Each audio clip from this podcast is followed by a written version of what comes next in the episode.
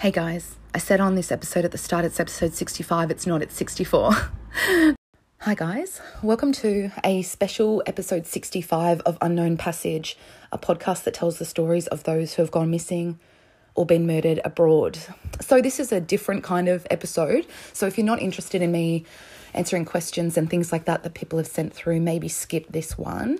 Just giving you a shout out to do that early in case you go, I just wasted all my time hearing about you and I don't care. So that's that. So I thought I'd do a bonus episode because I get a lot of emails from people, which is really cool. They seem to come more thick and fast now, which is really nice. And it blows my mind when people say they're binging me talking.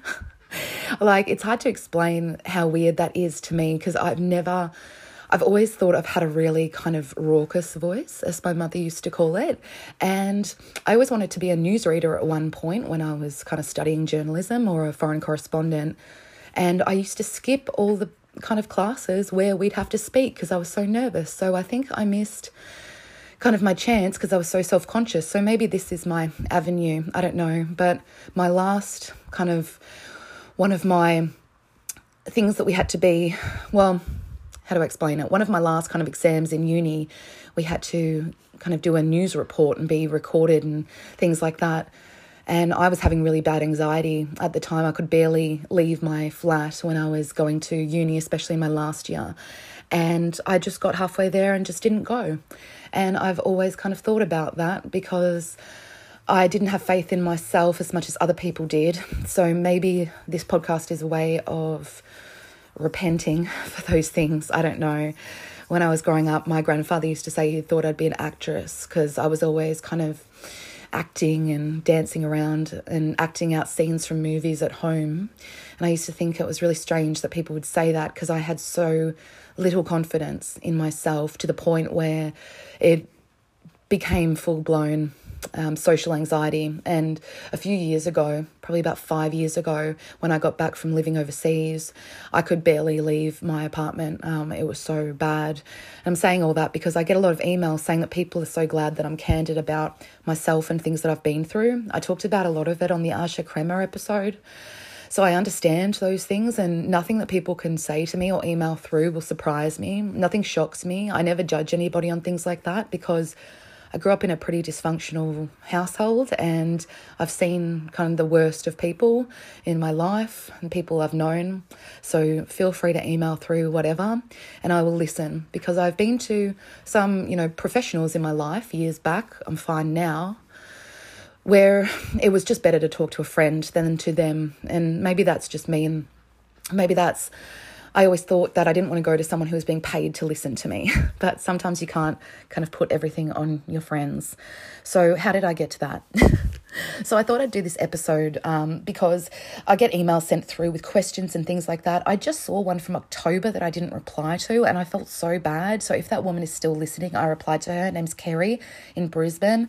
Um, and I just, missed it. Like I must have read it and then thought I'll respond to that in a bit and just didn't. But I'm pretty good at it and I respond in Patreon as well to people who are patrons.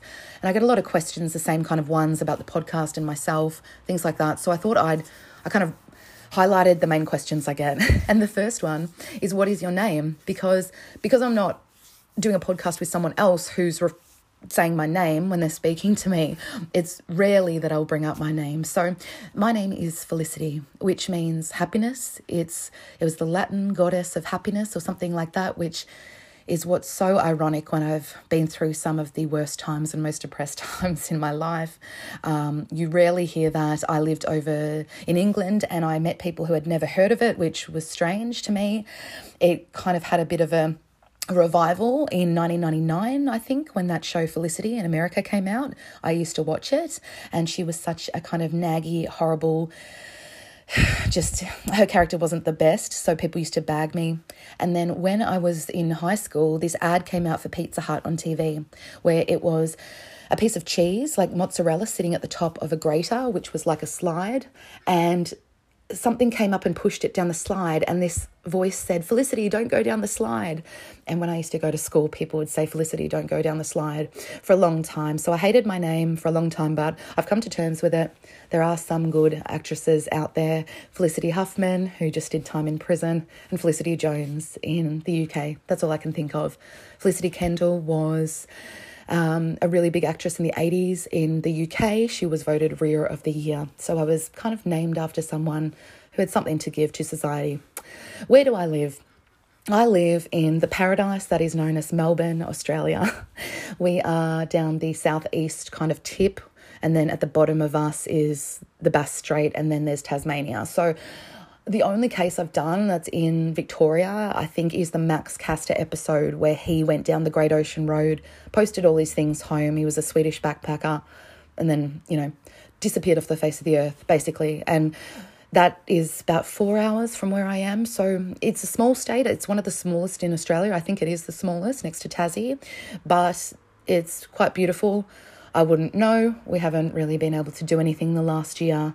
Um, yeah, I've I've never really felt at home in Australia. I always felt more at home in the UK, where I lived for a while. I even felt more at home um, in Cambodia, where I taught English for a while. And ultimately, I want to live in Thailand and run an animal shelter um, to rehome animals to expats and people who can look after them because there's so many street animals. Um, animals are one of my passions. I give money to elephants in Thailand, especially at the moment, who are struggling. Um, they're the sanctuaries are struggling to feed them because there's no tourists at the moment. It's really upsetting. Um, and if you're interested in following a couple, Kaavan, who kind of made international news a couple of months ago. They got him out of a really horrible zoo in Pakistan and moved him to a beautiful sanctuary in Cambodia. I follow him. I follow one in Koh Samui, one in Phuket, and um, there's one in Chiang Mai called Elephant Nature Park, um, which is run by this amazing woman. So I'm really interested in animal rights, animal justice. Um, they kind of mean the most to me in my life, even more than human beings. Um, and I've got two cats called Cinnamon and Yoko. And what's really lovely is that people who have sent me cards and things, um, because I've given people my address, um, Tony has sent me care packages.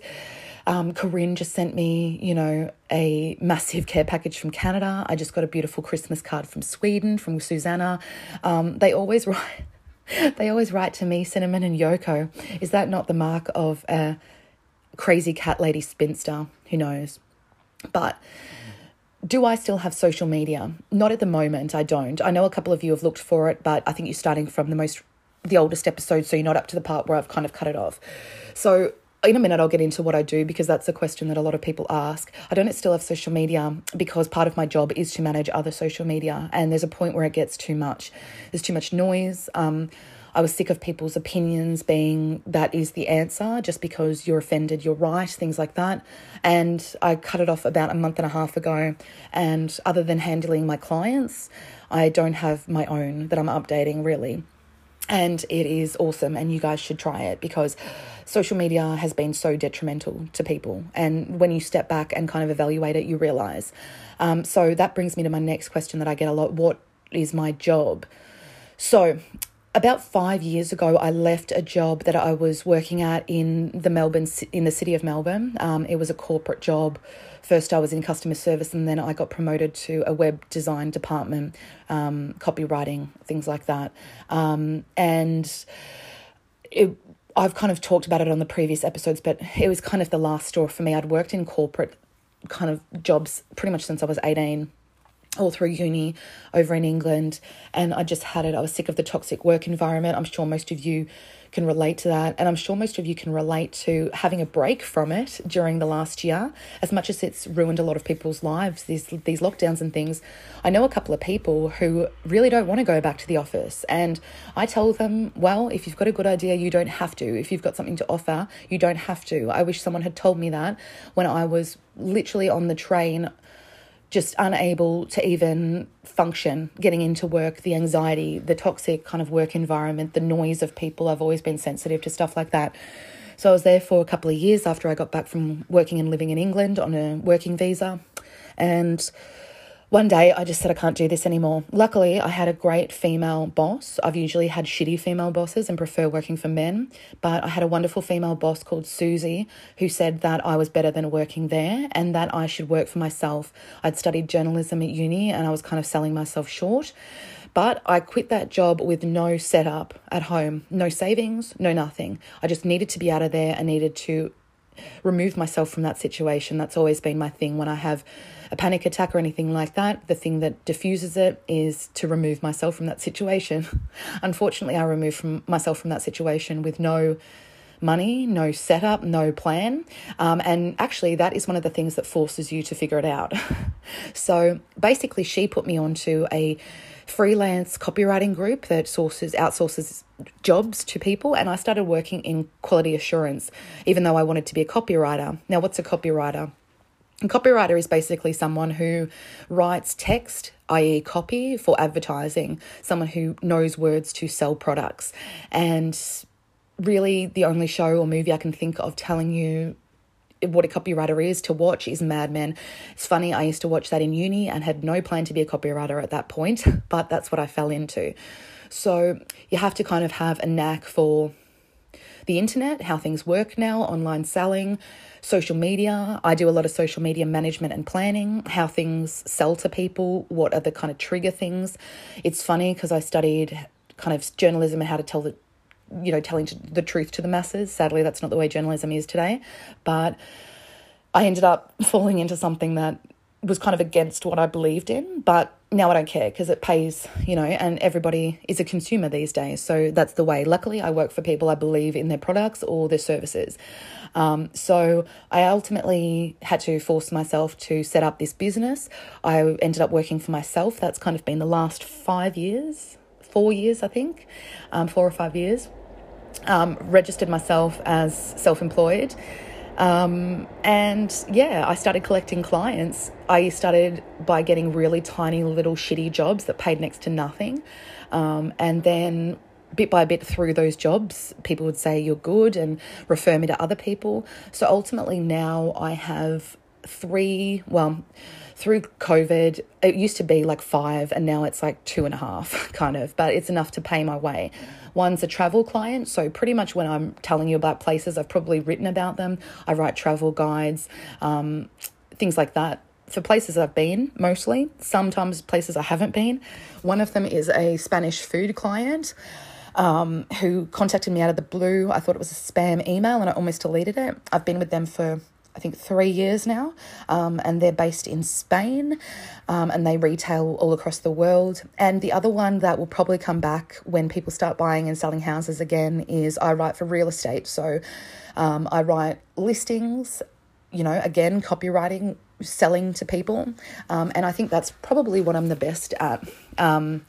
I have a pretty good selling rate for real estate listings, and I actually love writing about houses. And for someone who didn't know basic things about houses and how to describe them, you kind of live and you learn. So, yeah, that's what I do. Um, I work for myself, so I don't really have a routine, which can be bad at times. But I think in the last year, everybody has realized what it's like to work for yourself.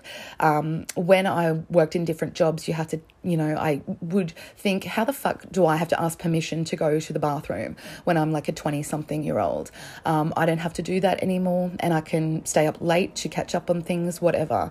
Um, and my clients are awesome. It took a number of years working with really shitty people who didn't pay me enough to live on um, to realize my worth. So if you're interested in working for yourself, I would say the number one rule is to know your worth. Know how much you're worth and don't lowball yourself. Um, as one of my clients, a guy who referred me to a company he worked for, he said, don't lowball them because they've got tons of money. so always, yeah, know that. And if you're interested in how to set up your own website, I have my own website. Um, you know, I'm not that I get many inquiries through it because it's usually word of mouth. But yeah, so at the moment, that's where it's at. Um, now, about podcasts, I usually, a lot of people have asked me to send them podcast lists of podcasts I would suggest to listen to. So, in the last probably year or two, I've really got sick of a lot of podcasts I listen to. Um, I have really got over comedy true crime podcasts. I don't get it. um, I used to, and now I wish I hadn't wasted all those hours listening to them. It's not funny. Um, these people, especially people a lot of those podcasts don't talk to the family, so this person is just an abstract idea to them. But I have talked to families of these people who ha- their lives have been fucking destroyed, and I think that makes all the difference. Um, so maybe you know, yeah. So, a few podcasts that I listen to in terms of true crime, I've really slimmed them down in the last year. I used to listen to tons, but I realized that a lot of it contributes to anxiety I have. So, I've I really have a mix of podcasts I listen to self help, business ones, true crime, um, mystery, you know, commentary. So, um, my number one that I think is probably the best is True Crime Garage. Um, I've listened to them and Generation Why since the very beginning. I think Gen Y was the first one I listened to. I never knew what a podcast was until about four years ago. So I started listening to um, Justin and Aaron, and then I started kind of branching out and I started listening to True Crime Garage. And um, Nick from True Crime Garage, I would say, is probably on par with what I try to be in terms of research and understanding stuff and you know taking it seriously as well um, so those guys nick and the captain the colonel and the captain yeah, I love them. Um, True Crime, sorry, last podcast on the left. And since they've moved to Spotify, I often forget to listen to them, but those guys have got me through some really hard times. Those three guys telling those stories, um, I love them. And I love podcasts that don't get political and start shoving stuff down your throat. They just stick to the story. Um, true crime all the time. I, I still sometimes listen to. Um, I love Mark and Gibby. They're beautiful guys. Um, Gen um, I used to listen to Thinking Sideways before they ended the podcast, um, but Joe from Thinking Sideways has his own podcast called The Shocking Details.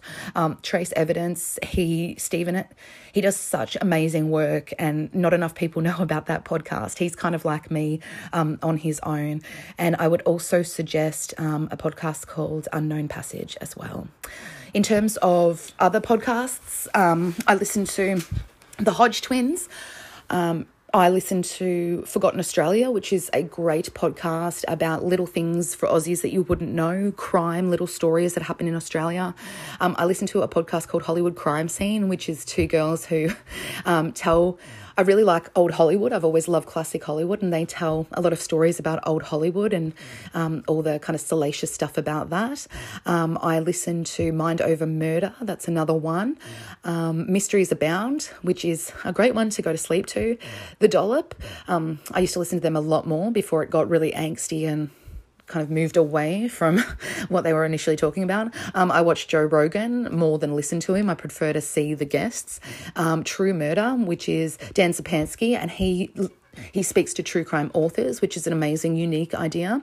Um, and one I was listening to because I always want the answers to come for this case is one called Your Own Backyard, which is about the disappearance of Kristin Smart.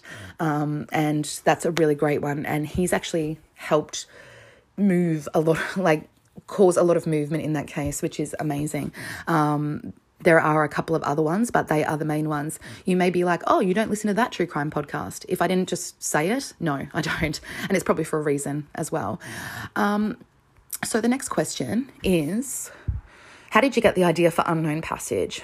Um, oh, I kind of mentioned this on another episode, but then I deleted it because I just I mentioned another person on that and I just couldn't be bothered. Um, but I had a cousin who lived in the US and he died in the US when he was living over there. Long story short, um, and my family didn't really get the answers they were looking for. So I guess it was always in the back of my mind. But there was an Aussie girl who went missing in India, and when I started looking up randomly cases of people who had disappeared overseas because I knew the main ones and how difficult it was for the families to get answers when you're dealing with different cultures and different ways that the government works and the justice system works.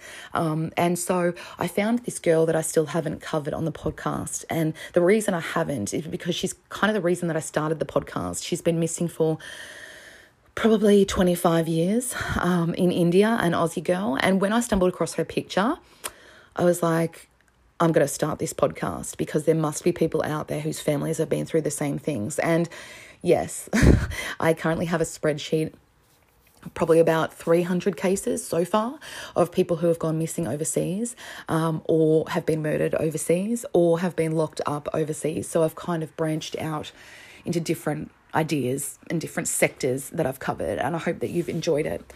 So people say, Where have you traveled to? Because I've I do a kind of travel podcast. Um, the first ever trip I took overseas was with my dad and my brother. It was kind of the trip from hell because I had to spend time with two men that I didn't really like. So we went to Indonesia, um, Singapore, and Hong Kong when I was about 14. I loved Indonesia, the island we were on. I loved um, Singapore. I, at the time, I hated Hong Kong. I don't know if it's a maturity thing. I love Bangkok now, so maybe I would like it now. But my parents had both always traveled and my mum had always talked like about the importance of travel my dad had biked all over the UK for about three years. One day I want to interview him for the podcast because his stories are really crazy. Um, so, pretty much when I started uni, the plan was to finish my degree and immediately go overseas. So, my, my promise to myself I kept and I saved for the year after I studied uni to go backpacking for two and a half months through Europe, which I did by myself. Um, I saved, I think, about $12,000 to do it all. Um, and by the time I kind of got to the end, I was out of money. But I went all over Europe. I think I went to 15 countries or something. Um, I started in England, um, France, Switzerland, Italy, Austria, um, Hungary, Czech Republic, one of my favorite countries, um, Slovakia and then back and then up to Scotland and then back. And then when I got back from that trip, it was a year to the day that I flew back from that trip that I was back on a plane going overseas. I, in that year, had gone to Cambodia, Vietnam, and Thailand, and I decided I fell in love with the, the city of Siem Reap in Cambodia, where Angkor Wat is, and I decided to go back for a while and teach English at a school that I had found. So I went back there for a few months, rented an apartment in Siem Reap if it had happened now at my age, I would have stayed there. But the problem was, I wanted to get my UK visa and use it because you can only get it up to the age of 29, I believe. So I got that and I went from Siem Reap to Malaysia and then to Paris. Long story short, which I told in another podcast, I met my friend Lauren. We went traveling from Paris to Amsterdam, across to York, um, up to, we went to Leeds, then we went to Edinburgh, and then she went home from there to Canada. Long story short, and I had this visa that I was going to use next to no money, and I was scared shitless, and I ultimately stayed. I ultimately ended up in the south of England in Oxford. I'm just outside of Oxford, and that's a whole other story about the two years that I spent there, and probably all the lessons that I learned, I never would have learned if I hadn't gone there. Um, it was a massive learning curve. Ultimately, I ended up back in Melbourne after that, and here I stay and ultimately I wanted to end I want to end up in Thailand. So um, I haven't been to the States and South America or Africa. Europe is a great love of mine, and so is Asia, um, especially Southeast Asia. It's incredibly important to me, um, and I want to give the rest of my life when I ultimately move to Asia. Um, I'm thinking I'm going to speed it up. I want to be there in the next couple of years. Um, I want to give my life's work to help other people, um, especially animals there. Because if you've ever been to Southeast Asia, I know it happens in parts of you know Turkey and um, Israel and things like that. There's just stray dogs and cats everywhere. It's really upsetting. And the first time I went to Bangkok, I just spent the whole time buying treats and you know giving them to animals on the street, and it was really upsetting. So I want to I want to make a change um, and kind of get them help because there's not many. And Koh Samui is if you've ever been there, one of the most beautiful places in the world, and that's that's where I'm happy, that's where I'm peaceful, um, and that's where I want to end up. And the way I feel when I'm in Melbourne or in a big city is the polar opposite to how I feel um, in Koh Samui. So that's ultimately where I want to end up. Luckily, I don't have many strings here or people I'm too sorry to say goodbye to. Um, so yeah, I'm a pretty independent person, and if you guys are kind of worried about traveling by yourself or anything like that, you will meet people every step of the way. When I went to Cambodia, every morning I would have breakfast in this little cafe, and these tourists would just come in and out, and you would start chatting to them. And I met all of the people I knew there through that little cafe. Um, just people with these incredible stories to tell, and you'd pass on numbers, and then you'd meet up at a different place later on you will build your confidence from doing it by yourself. And trust me, I've traveled with other people before. I've got some crazy stories about that. And you are better off on your own. Believe me. Because if you've ever had a blow up with someone that you've traveled with, you understand that you don't really know anyone until you traveled with them and you're with them 24 7. So the next question is who do I contact if I have a lead on a case that you've covered or if I know someone missing who I want you to cover. So you can contact me on unknownpassagepodcast at gmail.com. It doesn't mean that I'll do it straight away, the case, because I've pretty much like planned the next however many. Um, if you've got one that has no information, I can't cover it. If it's something from the 70s that has like one paragraph, I just can't do it. But I've been sent some amazing ones and I have them, you know, in the works to do. Now, if you know, have a lead about something, please contact the authorities. I've had some really crazy emails from people in the last year I had an email from a woman who knew someone that she thinks was abducted into the Middle East. And I was like, please contact the authorities. Um, please don't forward information like that to me. Please contact the police or Interpol or whoever you need to contact. I'm not an expert in every country and how it works, but if you need support, if you know someone who's been missing in a certain place, I may have, you know, a contact via email who also has lost someone in that place. I've kind of introduced a couple of people to each other um, who didn't know that each other had lost people in the same place. Um, and that's really important. But ultimately, because of the fact that there's no setup for finding someone who's gone missing overseas, my ultimate plan is I want to make a directory of people so you can contact different people and know who to contact. It's so hard finding information, even when I just do a case and I'm trying to find the information to put on the episode page on the website just to who to contact. Sometimes it's near impossible just to find a phone number for who's still handling this case, especially if it's a bit older. So, yeah. Um, have you got any updates on Ryan Roth's location? I don't want to give up too much information um, because I have a feeling he listens to this. So, any email I get with I get a lot of emails that I forward on to his uncle, people who knew him, people who've been scammed by him. The most recent one was two days ago. I get them constantly. Um, it's unbelievable how many people he has fucked over. But I'm not too kind of open with information about him because I always have that in the back of my mind that he is the person emailing me trying to get information. But yeah, there have been some because of COVID and things are locked down, it's a bit harder. Um, but at some point, I will have his uncle back on to go through some updates. There is a woman. Um, who is trying to get a documentary made about him. Um, there is some interest in things like that. I do think ultimately he will be found um, because people like that will always continue to scam other people. It's like a compulsion of theirs. Um, but yeah, you can continue to send me info, even if it's just you knew him, anything could help. A lot of people who knew him in Bali or Thailand or things like that have contacted us. So email us through unknownpassagepodcast at gmail.com. His uncle is really handling most of it, Sean. Um, so I hope to have him on at some point. Um, who are your favorite episodes that you've done? My probably the ones where I spoke to people who are related. So Desiree, um, Desiree Gibbon and her mum Andy, who I love. Um, Ryan Roth because I know Sean, and maybe Larry Lee because I've had dealings with his sister. Um, I loved doing the Annie, sorry, Ani Ashikian case way back. I think that was like episode 10 or something. Um, her case is so interesting to me, and I still think it's so interesting. Um, she was the one, the Canadian, who went missing in Hong Kong. She had plans traveling around with her friends and then she just up and left them. It's all very strange. And I love doing the John Brisker case. He was the NBA player who went to Uganda and went missing because I got to talk about, you know, Uganda and Idi Amin and, and a topic that interested me. And I also liked doing the Ryan Chambers case. He was the one who went missing, the Australian who walked out of the um, ashram that he was staying in when he was backpacking with his mate in India and was never seen again. I hope that his family gets answers, and his case really haunts me. And maybe Tiffany Veron, because I spoke to her sister. She was the French girl who, um, just a couple of episodes ago, I read out an email from Finton who had just walked in her steps. Um, she was the French girl on holidays in Japan who went missing, and she's still missing. But because of COVID, these people who went missing in 2018, their families just haven't been able to get out there to search. It's horrible. Um, so, yeah. one of the other questions is of all the people that you've covered, who do you think is still alive? Um, there's only three that I think are still alive out of the people I've covered. One is Ani Ashikian.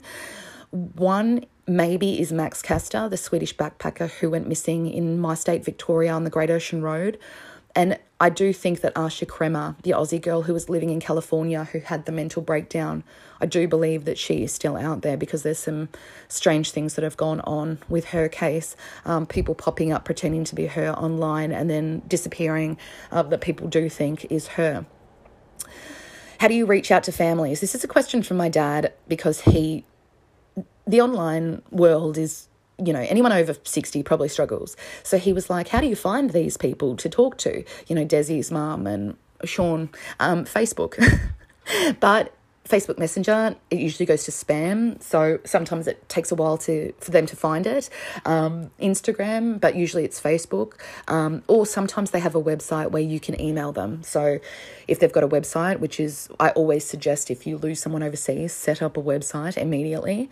Um, yeah what platform do you use? So a lot of people ask this because they want to set up their own podcasts. It's called Anchor. It's so easy. It's an app. I use it on my phone. I literally download it.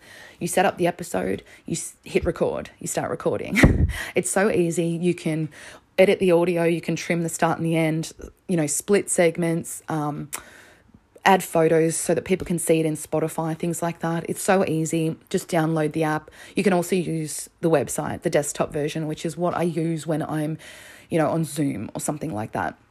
Um, because you can record on Zoom and then upload it to the Anchor desktop. So it's all really easy. Um, what do you think is the secret to a good true crime podcast? Um, I mine's not really successful or anything um, compared to other people's. A lot of people find it, which is cool. I can only go off what I listen to. Um, so, so I would say nothing puts me off more than a true crime podcast that just tells any any story. Um, not only people who laugh about things um, and don't tell the whole story, do fuck all research. That really angers me. Like as a journalism graduate, um, do your research. Cite your sources, please. God damn, I have said this on so many episodes. So many podcasters have been done for plagiarism.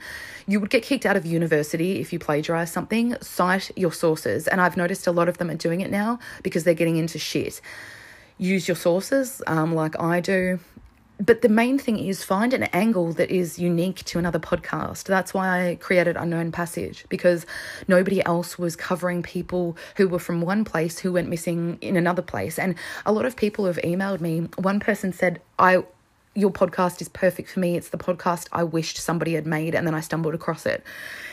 The angle is what draws people in. So, you know, whether it's you know, I'm trying to think like if I don't know, of just women who have gone missing in a certain place or just one case that you can drag out over 10 episodes or something. Um, I just listened to a really good podcast called Chameleon. It's the Hollywood Con Queen. And I listened to the whole, I think, eight episodes in one sitting. I was up until four in the morning because the angle of it was so fucking good. I it was unbelievable. It's this scam that someone was pulling where they would get people who were little known people in Hollywood, makeup artists, you know, um, people who earn very little working on movies and things to go out to the Philippines or areas like that, usually the Philippines, to work on a movie. And it was this whole ploy. But when they'd get there, there'd be no movie and no person. And that is the whole premise of their scam. They don't get anything, they don't make any money.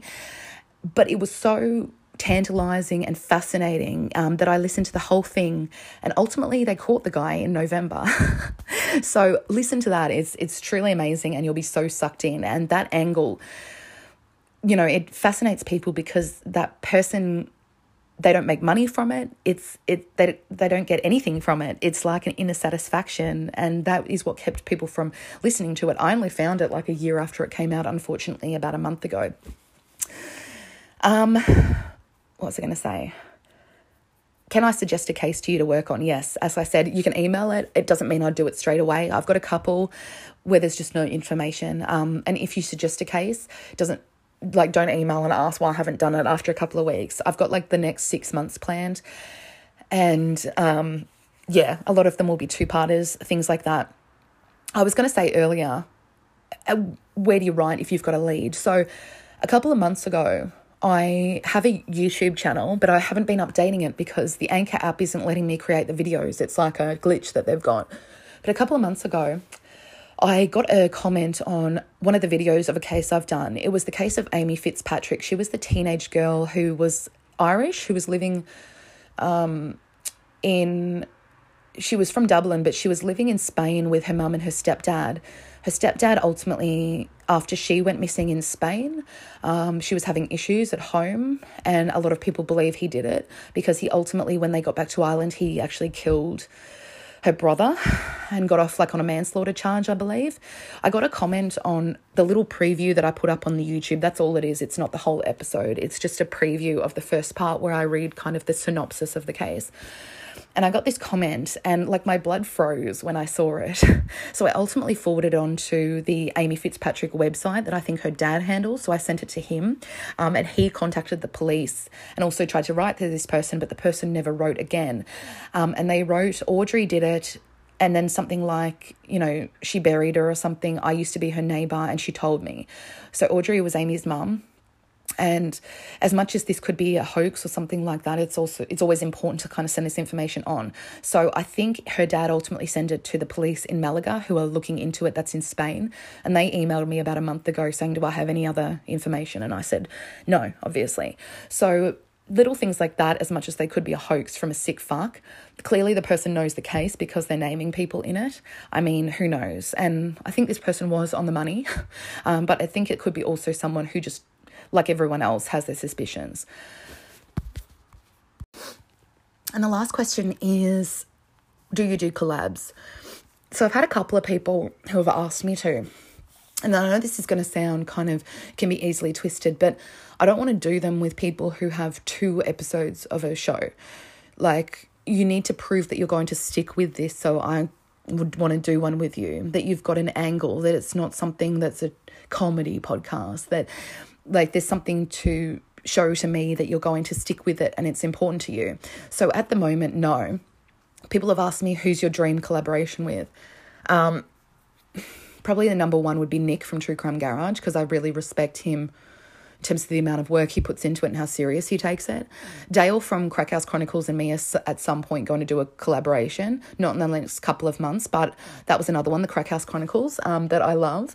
I love those kind of North Carolina accents, and me and Dale are friends online, so listen to them as well. Um, we have to find one that's kind of in the vicinity of where Dale is in North Carolina or an area that he knows to kind of work people in. The only reason I would have people on to collab would be if they could contribute something to the area that I'm talking about, if they were from an area that I was talking about. Um, I love Marcus from Last Podcast on the Left and maybe Aaron from Generation Why. But at the moment, um, I'm just kind of happy doing it on my own. In terms of collaborations, it doesn't really count when I have Lorena on or something, um, or Mark. That was just to mix things up because people may get sick of talking to me, or talking me talking at them and just me. So yeah, um, I think that's it. It is Saturday, and it is early. It is only quarter past 10 and I've already done this and done all of this stuff, cleaned up, gone down the shop, um, yeah, so I hope that you're having a good year so far. I've realized this year not many people have any positive vibes, and I don't blame you. It's totally normal to feel really shit. If tell, someone tells you to kind of lighten up, tell them to fuck off. um, and, you know, you can vent to me. So there's the website where you can look up you know, podcast episode pages if you want to look at some video sources I put up or basic information, who to contact if you have information, some photos, the sources I've used for the episode. That's at unknownpassagepodcast.com. Become a patron. You there's a $1, $2, or $5 a month tier. That's really the only community I have at the moment online for this. So you can become a patron. I've had a couple um, come through this week that I will give a shout out to on the next proper episode. Thank you so much. It blew my mind that just two random ones came in. So that's awesome. Um, that kind of pays for the website and everything like that because it's not really cheap. I think it's about $30 a month just for the Squarespace thing. And I, I, the reason I have the website is because a couple of people who I've covered, like China Rose Sims, have no online presence at all. There's like one link. So if anybody stumbled across her or wanted to know more about her, or think that they found the husband that potentially killed her and then bailed, there's no information out there. So it's important for them to have a really wanky term, but digital footprint. So that's why. So you can join. Um, when you become a patron, you get to choose the location for an upcoming episode. The next one I have coming up is a patron, Kiana, um, who's been a patron for a couple of months. So you have to wait for at least your first month to pass because I was having people join. Have me do a case they wanted, which it's not really a case, like try to choose a location and I'll choose a case because I've got a big spreadsheet. Um, and then they just drop off. So yeah, um, join the Patreon if you're like passionate about the thing and want to kind of discuss cases and things like that. And I think that's it. Um, it's really going to be rainy and stormy here in Melbourne today. It's summer and it was like 13 degrees Celsius walking up the street this morning. It feels like, you know, winter. It's awesome. So, yeah, I hope you guys are keeping well. If you've got any information on cases, case suggestions, or feedback, um, good feedback, please. um, email unknownpassagepodcast at gmail.com. And again, I don't have social media at the moment, and you guys should try it because I feel like I can actually breathe, not having this constant noise. And it's not kind of getting shitty at people who talk to me, but it's just constant, like, you know, um, likes and messages and why haven't you written back to me and blah blah blah blah blah. So yeah, um, yeah. So I hope that that answers some of your questions. I know that a lot of you have asked questions that I haven't really answered, so that's why I want to do this episode. What I do, who I am, um, my ideas about cases, things like that, case updates. I do these once in a while. So yeah, um, yeah, and I'll talk to you on the next episode, which is coming up in about three days. Okay, bye.